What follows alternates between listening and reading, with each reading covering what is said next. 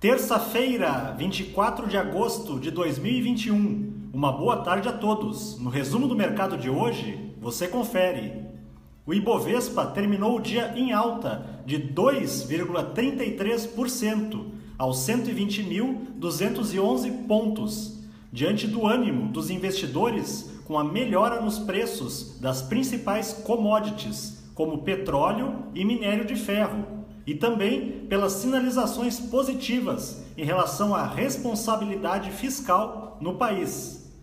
Na ponta positiva, as ações preferenciais da Petrobras, em alta de 2,07%, avançaram com a notícia de que a companhia iniciou a operação em sua primeira plataforma no campo de Sépia, no pré-sal da Bacia de Santos com capacidade de processamento de até 180 mil barris de petróleo por dia.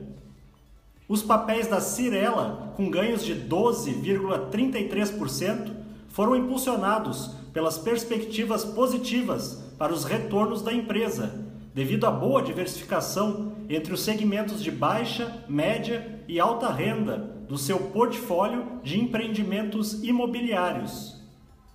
Na ponta negativa, as ações da JBS, em baixa de 3,26%, foram impactadas principalmente pela forte queda da moeda americana nesta sessão. O dólar à vista, às 17 horas, estava cotado a R$ 5,26, em baixa de 2,23%. Já no exterior, as bolsas asiáticas fecharam em alta, seguindo o desempenho de ontem dos índices norte-americanos, que foram impulsionados pela concessão de licença definitiva para a vacina da Pfizer no país.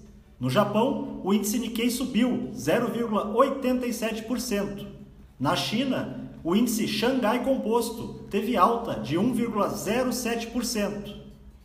Os mercados na Europa encerraram sem direção única, após uma abertura positiva as bolsas da região foram perdendo força por conta do sentimento de incerteza quanto ao ritmo do crescimento econômico, que acabou dominando a sessão.